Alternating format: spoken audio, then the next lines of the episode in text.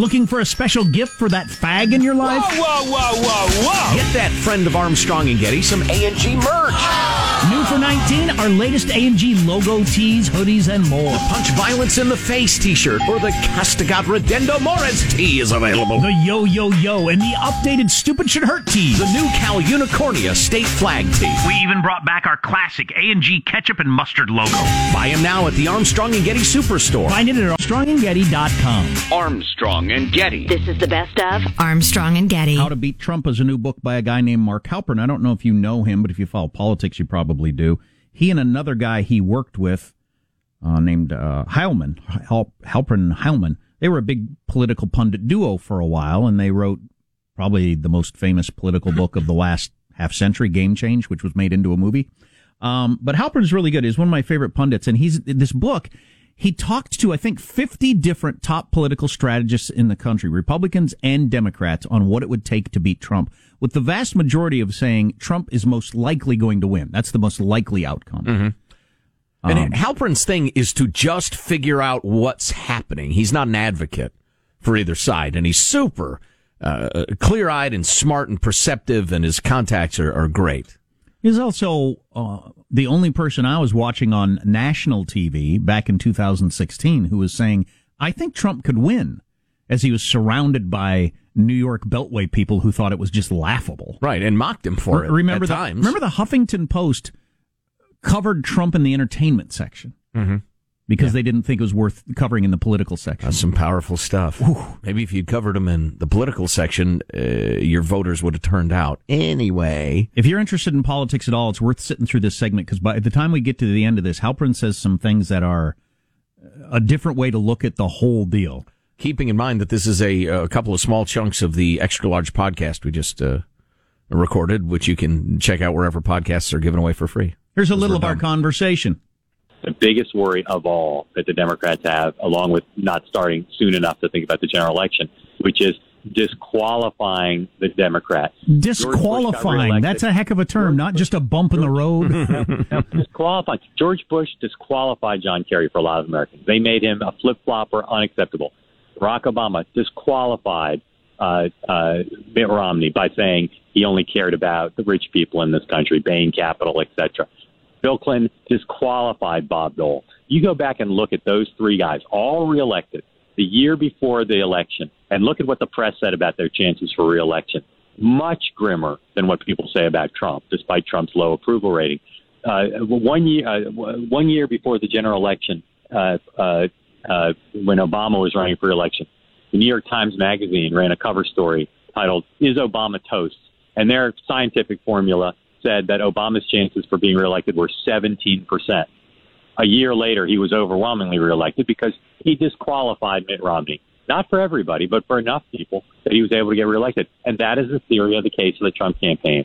And that is why the Democrats I talked to for How to Beat Trump say you can only beat Trump if you are strong enough to survive hundreds of millions of dollars of negative ads, Trump's Twitter feed, Trump's press conferences, in which he will try to do to the Democrat who is nominated what he did to Jeb Bush, what he did to John Kasich, what he did to Chris Christie, what he did to Hillary Clinton, which is destroy them politically. Make fun of them physically?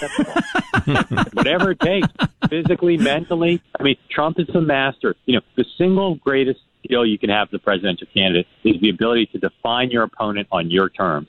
And that is Donald Trump's single greatest skill. I want to clarify something. That was the back half of an absolutely blockbuster statement. He said that there are three issues that Bernie and Elizabeth Warren have touted, and to some extent Joe Biden, that are utterly disqualifying.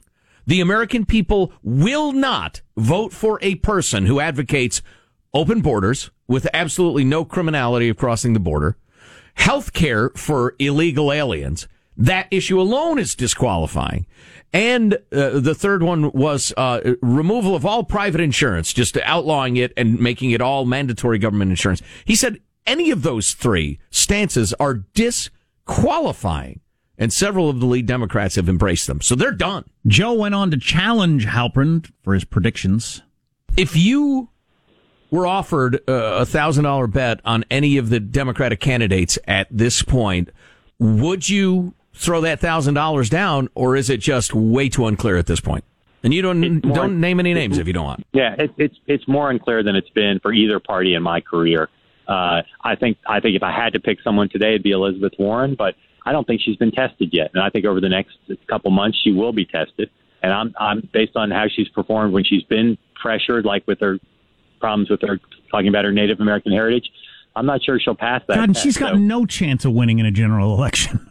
I can't imagine anybody winning who's for healthcare, free healthcare for illegals. I just can't imagine that winning. That is the view of Donald Trump and is the view of Nancy Pelosi. And when those two agree, generally, I would think it's probably true.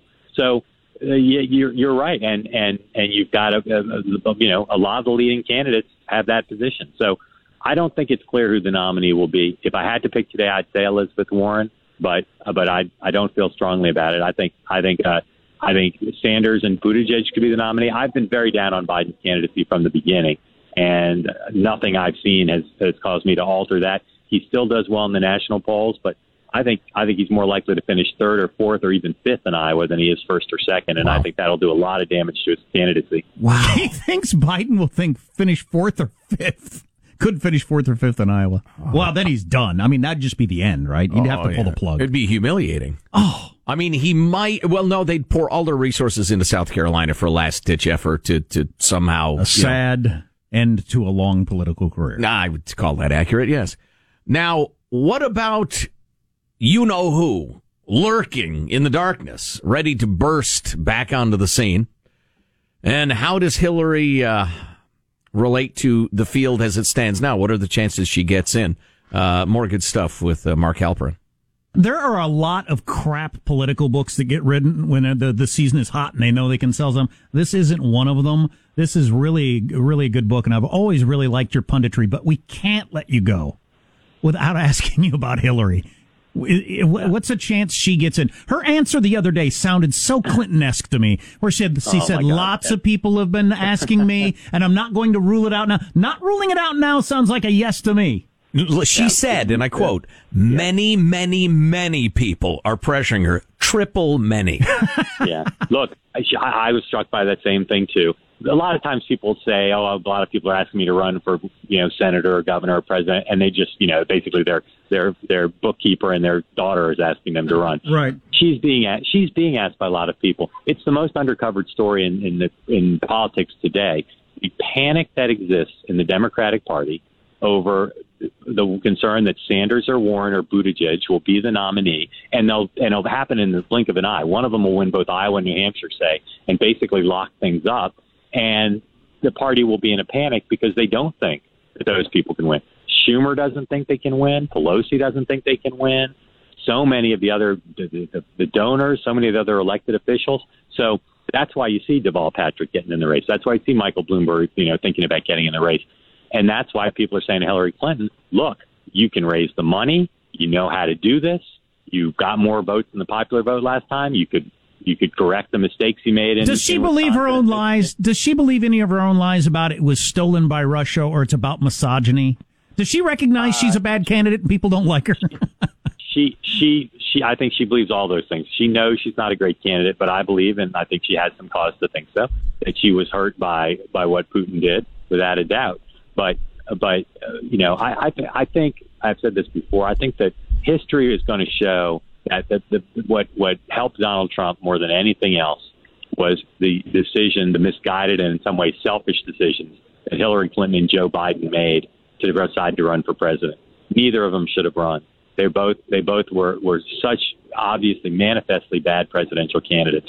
Hillary Clinton allowed Trump to win, and Biden, even if he's not the Democratic nominee, he kept other establishment candidates from getting in the race, allowing Warren and Sanders and Buttigieg to rise up. And now it may be too late for any other establishment candidate to get into the game, and the party may be left because of Joe Biden's decision with somebody who can't win a general election because of those positions we talked about. Joe, you don't have to do this. Barack Obama. Right. Yeah, you don't have to do this.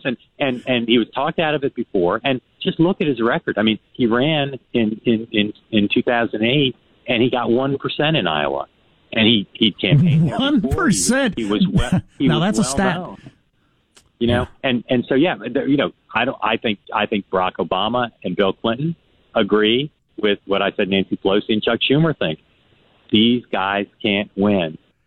So the three that are nominatable are unelectable. According to Democrats, according to Barack Obama, according to Bill Clinton, according to Nancy Pelosi and Chuck Schumer. Right. That's incredible. And the one who is electable is not nominatable. Joe Biden. And he's barely electable, man. I've been saying this from the beginning. He's a terrible candidate. So that's what the donors and the power brokers are trying to figure out. What do we do with that riddle? Right. Deval Patrick. Yeah, I don't know enough about Deval him. And Amy. That is something, though. Wow, no wonder there's panic behind the scenes. Yeah. Well, it's going to be interesting. You know, it's not shocking. I guess I just thought maybe the country's moved so far I didn't recognize it. When they all stood up on the debate stage and raised their hand and said, "Oh yeah, free healthcare for illegals," Bill Clinton and Barack Obama were as shocked as me, apparently. Right. They had the same reaction I had. What? Oh, no. You can't win with that. Right. That's interesting. We talked to Mark Halperin for about an hour, and the podcast is pretty good if you like that sort of stuff. Yep. Good stuff. Smart guy. Calls it like he sees it. Really enjoyed the chat, and we're going to be talking to him on a semi-regular basis, particularly after the holidays as the election thing ramps up. Cool. Yeah, looking forward to that. Armstrong and Getty. You're listening to the best of the Armstrong and Getty Show. New for 19. AMG merch. Our latest AMG logo, tees, hoodies, and more. Buy them now at the Armstrong and Getty Superstore. Go to armstrongandgetty.com. Armstrong and Getty. This is the best of Armstrong and Getty. Instagram this week will be removing the ability to see the recent like and comment history of other users. Meanwhile, Facebook is going to start posting your credit card numbers and home address. I wasn't paying attention. Was that funny? Instagram is making it harder to see likes, and then, meanwhile, Facebook is posting your social security number. I was reading about that the other day. There are a couple of countries where they're doing pilot programs, I guess, where you don't see your likes, and people are much happier. Yeah, I was surprised when I found out my fourth grader, Sam, wanted his own YouTube channel because he's got a couple of friends that have one, and we said you're not going to have a YouTube channel. But he was talking about how many likes his friends get on their videos. Mm-hmm. Yeah. And I thought that's interesting that you're aware of that. Well, listen, at my advanced age and cantankerous disposition, I was really surprised, and it pains me to admit this. This is Joe Getty's painful admission. Welcome to Joe Bears His Soul. Do we have the theme music, Michael? How about our new transition music? Welcome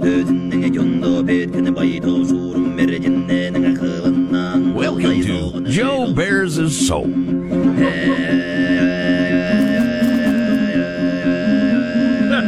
It's throat singing, you know. It's popular here in the third world. I figured I've realized I'm gifted at this naturally. I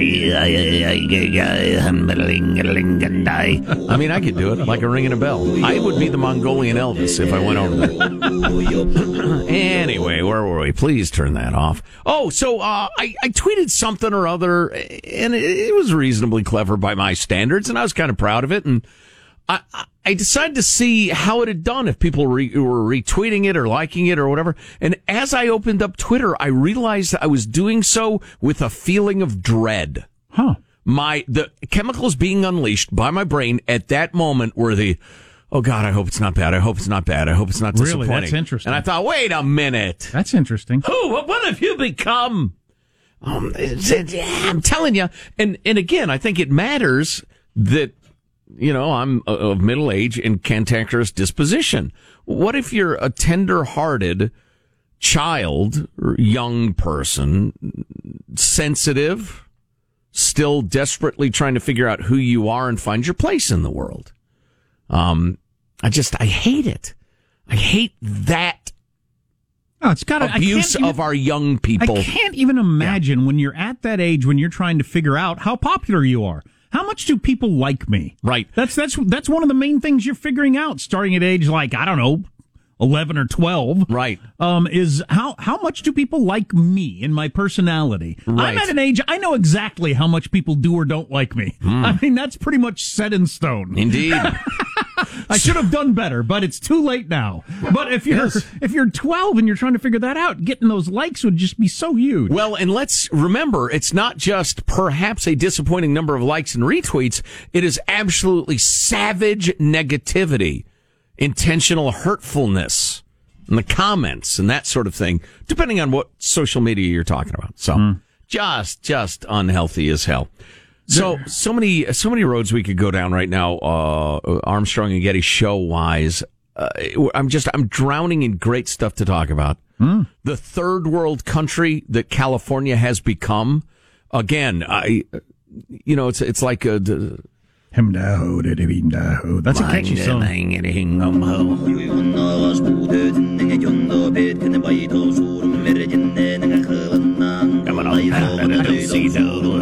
I like that.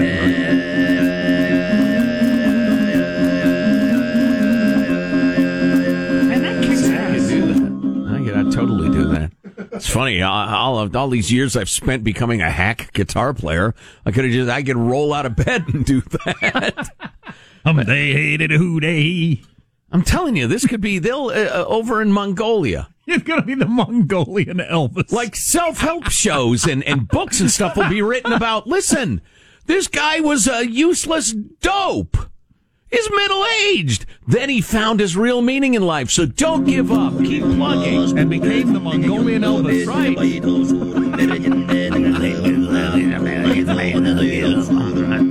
That's how I got to use it. It's a little tough on the vocal cords. Got to practice some. Go on home. Do it once or twice. Hey, now. Hey, well, hey. Hambone, what do you say? And then remember, I'm going to reinterpret all sorts of classic rock songs in that style to sell records in Mongolia. I'm assuming they still have records. I'm just a poor boy, nobody loves me. He's just a poor boy from a poor family. Spare him his life from this monstrosity. Yay. You know, that sort of thing. Yeah.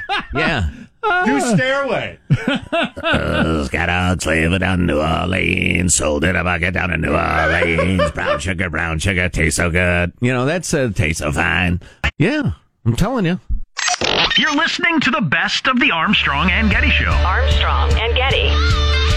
Looking for a special gift for that fag in your life? Whoa. Get that friend of Armstrong and Getty some A&G merch. New for $19, our latest A&G logo tees, hoodies, and more. The Punch Violence in the Face t-shirt or the Castigat Redendo Mores tee is available. The Yo and the updated Stupid Should Hurt tee. The new Cal Unicornia State Flag tee. We even brought back our classic A&G ketchup and mustard logo. Buy them now at the Armstrong and Getty Superstore. Find it at armstrongandgetty.com. Armstrong and Getty. This is the best of Armstrong and Getty. So I became aware of this through our good friend Tim Sandifer, Tim the lawyer of the Goldwater Institute. The Washington Post ran this editorial by Richard Stengel, who's the former editor of Time, which used to be a magazine, kids, which used to be when they would print a website on paper because there weren't websites. It's amazing. I used to look forward to Time magazine showing up when I was in high school. Once a week. I can't wait to see what the news is this week. Yeah, I'd love it too. That comes on Thursday. So crazy to think that that's the way you had to get your info. Yep. He's also the author of a book, and he was the State Department's Undersecretary for Public Diplomacy and Public Affairs from 2013 to 2016. The piece is entitled Why America Needs a Hate Speech Law. And I appreciate the Washington Post and others like them running various opinions that they might or might not agree with, because it's the whole marketplace of ideas thing. I only like things I agree with to enter my purview. Well, before I get into this guy's absolutely horrific argument against freedom of speech, I must quote the great H.L. Mencken. The whole aim of practical politics is to keep the populace alarmed and clamorous to be led to safety by menacing it with an endless series of hobgoblins, all of them imaginary. In simpler speech, they try to get you scared, then they take your rights. And or they get themselves vaulted into power, vowing to protect you. When I was a journalist, writes Richard Stengel, I loved Justice Oliver Wendell Holmes Jr.'s assertion that the Constitution and First Amendment are not just about protecting, quote, free thought for those we agree with, but freedom for those for the thought we hate. But as a government official traveling around the world championing the values of free speech, I came to see how our First Amendment standard is an outlier. I would jump in and say a glorious outlier. Is that a problem? I don't immediately assume being an outlier with the rest of the world is a problem. Even most of the world's a mess. Even the most sophisticated Arab diplomats that I dealt with did not understand why the First Amendment allows someone to burn the Quran. Why, they asked me, would you ever want to protect that? Hey, Richard, why don't you send me over there? I'll take 10 minutes to explain it to them. But he acts like it's an unanswerable question. It's a fair question, he says. Well, yeah, it is a fair question, but it's also perfectly answerable. Yes, the First Amendment protects the thoughts we hate, but it should not protect hateful speech that can cause violence by one group against another. In an age when everyone has a megaphone, that seems like a design flaw. It's important to remember that our First Amendment doesn't just protect the good guys. Our foremost liberty also protects any bad actors who hide behind it to weaken our society. In the weeks leading up to the recent election, Russia's Internet Research Agency planted false stories, hoping they would go viral. They did. Russian agents assumed fake identities, and it was all protected by the First Amendment. Boy, he's going way further than I even expected out of this article. The amendment rests on the notion that the truth will win out in what the Supreme Court Justice William O. Douglas called a marketplace of ideas. This marketplace model has a long history going back, he explains it, but no one ever quite explained how good ideas drive out bad ideas, how truth triumphs over falsehood. Milton, an early opponent of censorship, I'm getting madder and madder as I read this. Honest to God, I'm having trouble maintaining an equilibrium. Give me a second. I'll explain. You might fall over? Is that what you're saying? No, emotional equilibrium. Oh, okay. But thank you for your concern. Milton, an early opponent of censorship, said truth would prevail in a free and open encounter. A century later, the framers believed the marketplace was necessary for people to make informed choices in a democracy. Somehow, magically, truth would emerge.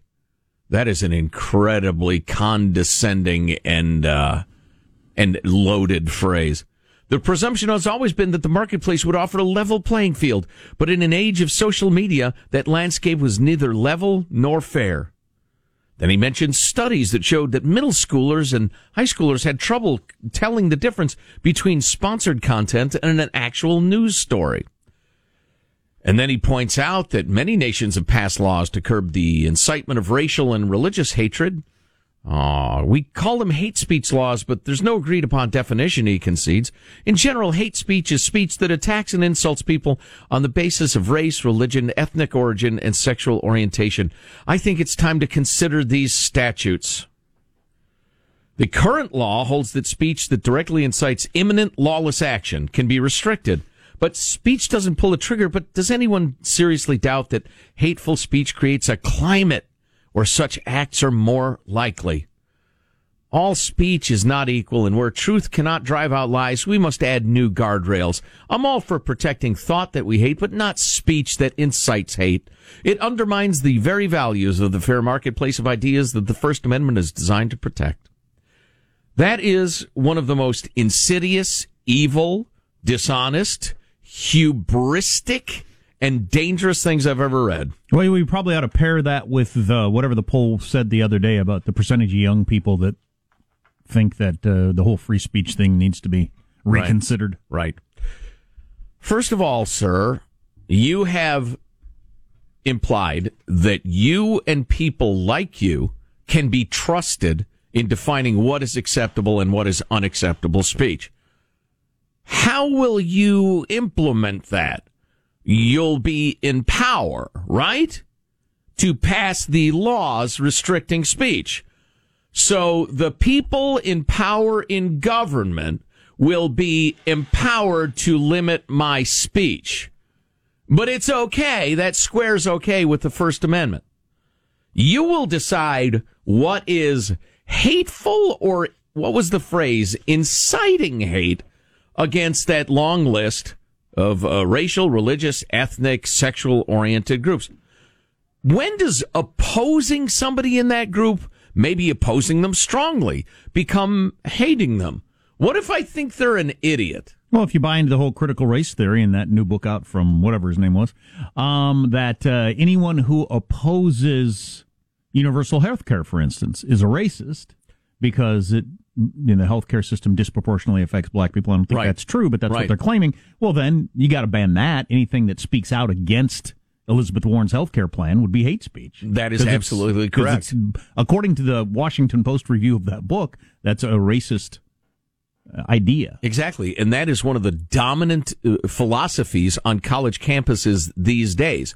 So it might take a step or two to get there, but literally anything that the professors say is against the interests of minorities is racism. It is hate speech. And then he goes into his little bit about no one can doubt that this sort of speech builds an atmosphere where violence occurs. Who gets to decide the, I mean, unspeakably fuzzy question of when speech riles people up? Some people, all people, psychotic people, which people? It riles them up enough that they might do something bad. Again, you are claiming for yourself the right to do that? The First Amendment near absolutism, not absolutism, but near absolutism is one of the most wonderful, beautiful, important things that humanity has ever done. It's up there with fire. It's up there with the very concept of peace and organizing ourselves to protect our rights. It's one of the most important things that's ever been done. And this guy and people like him say, trust me, I'll limit it only in good ways when I'm in power. You know, on the big... God damn you, Richard Stengel, and anyone who thinks like you. I will fight, I will bleed, I will die to oppose scum like you. Scum is probably ungentlemanly. Now there goes Joe's equilibrium. Oh, he's on the floor. He's on the floor. He's on his side on the floor. He's lost his equilibrium. I disagree, sir. I remain upright. Seriously, join with me, please. Reject this sort. It's seductive, isn't it? I'm just against hate. I'm just against violence. Just let me limit your speech, and I'll guide you to safety. On the big issues, the whole can you burn the Quran stuff? That's interesting there, obviously. But then when you get into the mention in the article, particulars like minutia, particulars like articles on Facebook. How in the world would you ever deal with that? Right. The voluminous number of, who would even do that if you were going to try to do that? Algorithms. Well, and the other aspect of this, and you're hearing a lot about it in the news, is that Mark Zuckerberg and those like him really ought to be, fact-checking politicians. And again, it's a seductive argument. But which politicians, when does spin cross the line into dishonesty? And yeah, I can recognize blatant dishonesty, and so can you, and we can agree on certain things, like the example that's been trotted out lately by some activist types, and I think AOC mentioned it, is can I run ads claiming Republicans voted in favor of the Green New Deal? And that's a good, blatant, black and white falsehood. But the cure is always worse than the disease. Always, always, always. These are human beings who will make these decisions, and they cannot be trusted. History has taught us that lesson every time it's been tried. Just stop it. Armstrong and Getty. Armstrong and Getty. This is the best of Armstrong and Getty. Trump is the most polarizing president we've ever had. They come to that statistic of what percentage of his own party likes him, and then what percentage of the other party likes him, and then the cross section of doesn't like and everything like that. Yeah. So he's the most polarizing president we've ever had. The number two most polarizing president we've ever had in U.S. history is Barack Obama. Number three is George W. Bush. Wow. So the last three presidents are 1, 2, 3 on a graph going this direction. That's just where we are as a populace. I mean, you see it all around you. You see it when you watch TV, when you listen to music. That's just where we are. So it's not something unique to Trump. That's the trajectory we were on. A couple of different polls that came out of this article in the Washington Post that were really interesting. 9 in 10 Americans say they're frustrated by the uncivil and rude behavior of many politicians. That's really troubling. Yeah. The same number of people say they are tired of leaders compromising my values and ideals and want leaders who will stand up to the other side. Nice. So, okay. Where I hate the polarization, but you know what I hate just as much is compromising. I hate that. I don't know what you do with that. Oh, boy. You get more than two parties. You drink. Yeah, well, that's not a bad idea either. The only common ground seems to be, according to a Pew study, the agreement that things are terrible. Overwhelming majorities in both political parties say the extent of polarization is growing worse, and half of them say this is a cause for concern. I'd say it is. In your opinion, are things terrible? Yes. And 70% of Democrats, 75% of Republicans say that the disagreements go with the other party go beyond policy difference. They say there's no longer an agreement about basic facts. The gulf is wide because politics is carried out in alternate and competing universes. There's nothing here that we don't already know or would disagree with. I think it's worth noodling through once in a while, though, to remind yourself. It's easy to get caught up in, like, the excitement of the crowd, your political crowd, and lose sight of, all right, why do I feel this way? How did I get this way? Why am I screaming at the top of my lungs? And, you know, the factors are the ones we've discussed: polarized media, ideological bubbles, people signaling to their side that I'm on your side by going further and further to that side. So they're absolutely certain you understand I'm on your side. I'm for abortion into the 6th grade. Leaves no doubt that you're way pro-choice. In a way that if you said, you know, I'm for a sensible sliding scale like most Americans. First trimester, I don't like it, but I'm okay with it. Second, et cetera. That's way, way, way too subtle. People don't even, I didn't even hear that. I'm too busy. I don't know how you stand, so you signal it by going way out. If you're older, you know this. If you're younger, it might be hard to believe. But as we talked about before, when I was younger, what party somebody favored was not something you would ever know. It never came up in conversation. And if somebody mentioned it, like if you were at a backyard barbecue and somebody just said, I'm a Democrat or I'm a Republican, you might have thought, why are you telling me this? Why did you bring that up? That's weird. And you wouldn't have cared. Right. That's the way it was. Well, that's not the way it is now, Joe. Political scientists and pollsters have been charting the deepening polarization for years, highlighting what has been a steady increase in negative perceptions of people who identify with the other party. Here's one example from the Pew report. 55% of Republicans say Democrats are immoral, up from 47% just a couple of years ago. Mm. Similar on the other side with Democrats. It's jumped from 35 to 47% in 2 years. Wow.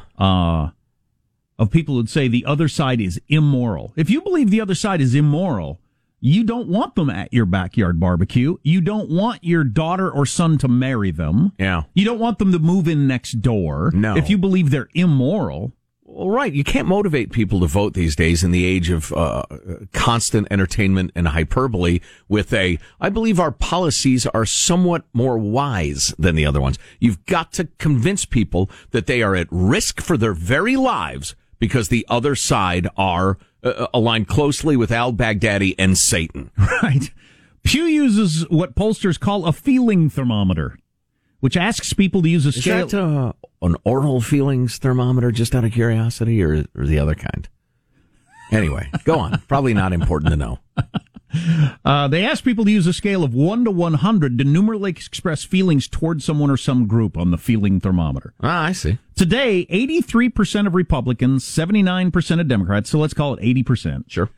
Give those in the other party ratings that are either somewhat cold or very cold on that chart. Compared to just 2 years ago, Republicans are 14 points chillier in their assessment of Democrats. Democrats are 18 points frostier in their assessment of Republicans. Wow. There has been an especially sharp rise in the percentage of people who give the opposing party members a very cold rating. Mm. A related measure highlights why this problem can't be solved easily. Today, the percentage of people who are both warmer in their assessments of their own party and cooler toward the other side has grown a lot. Among Republicans, this percentage has jumped, for instance, 49% 2 years ago to 75% today. It jumped 26 points. Wow. Since they did it in 2016, and these are 2018 numbers, so it's just 2 years. Grew by half? Among Democrats, it has risen from 53% to 71%. Well, virtually the same numbers. But it's just incredible. Huge leaps in just a couple of years for the, oh no, the other side is immoral and bad, really bad. I mean, I have a bad feeling about them. Wow. I have the solution, Jack, and it's going to anger and disgust everyone. Ladies and gentlemen, your independent ticket for president, President Mitt Romney, Vice President Joe Manchin, who is the most moderate Democrat in the Senate. The barely Republican Romney, the barely Democrat Manchin, with the agreement that Joe Manchin will have a big role in the administration. And I wonder what the reaction would be once, you know, the really strongly partisan people got over their shock and horror at the very idea. I wonder if that would win. Because there is exhaustion over the hyper-partisanship. Okay, know it. So that gets to, and I'm not going to get into this now, maybe later I will. George Will had a column over the weekend that fits in with this perfectly. Americans' current political moment might be so bad that it becomes good. And it gets to, you reach a point where everybody says, okay, this is just not working. Right. You know what? I think the attitude, and I want to hear more about the Will column, but is that I'm sick of this, but I dare not let down my guard because I'm constantly under attack for my politics or at work or online or whatever. I'm getting the Facebook post. So I don't want to let down my guard, but I'm really kind of tired of this. I think that's true. And again, the headline really is Trump is the most polarizing president we've ever had, according to statistics. But Obama's second and W is third. Yeah. We've changed as a country. You know, I became aware not long ago as a golfer that sometimes you have to make such a bad swing that you realize what you've been doing wrong. It's got to be disastrous before you recognize what you're doing. And I think that's probably something like George Will's point, huh? We're just so whacked now, we might recognize how whacked we are. Armstrong and Getty. You're listening to the best of the Armstrong and Getty Show.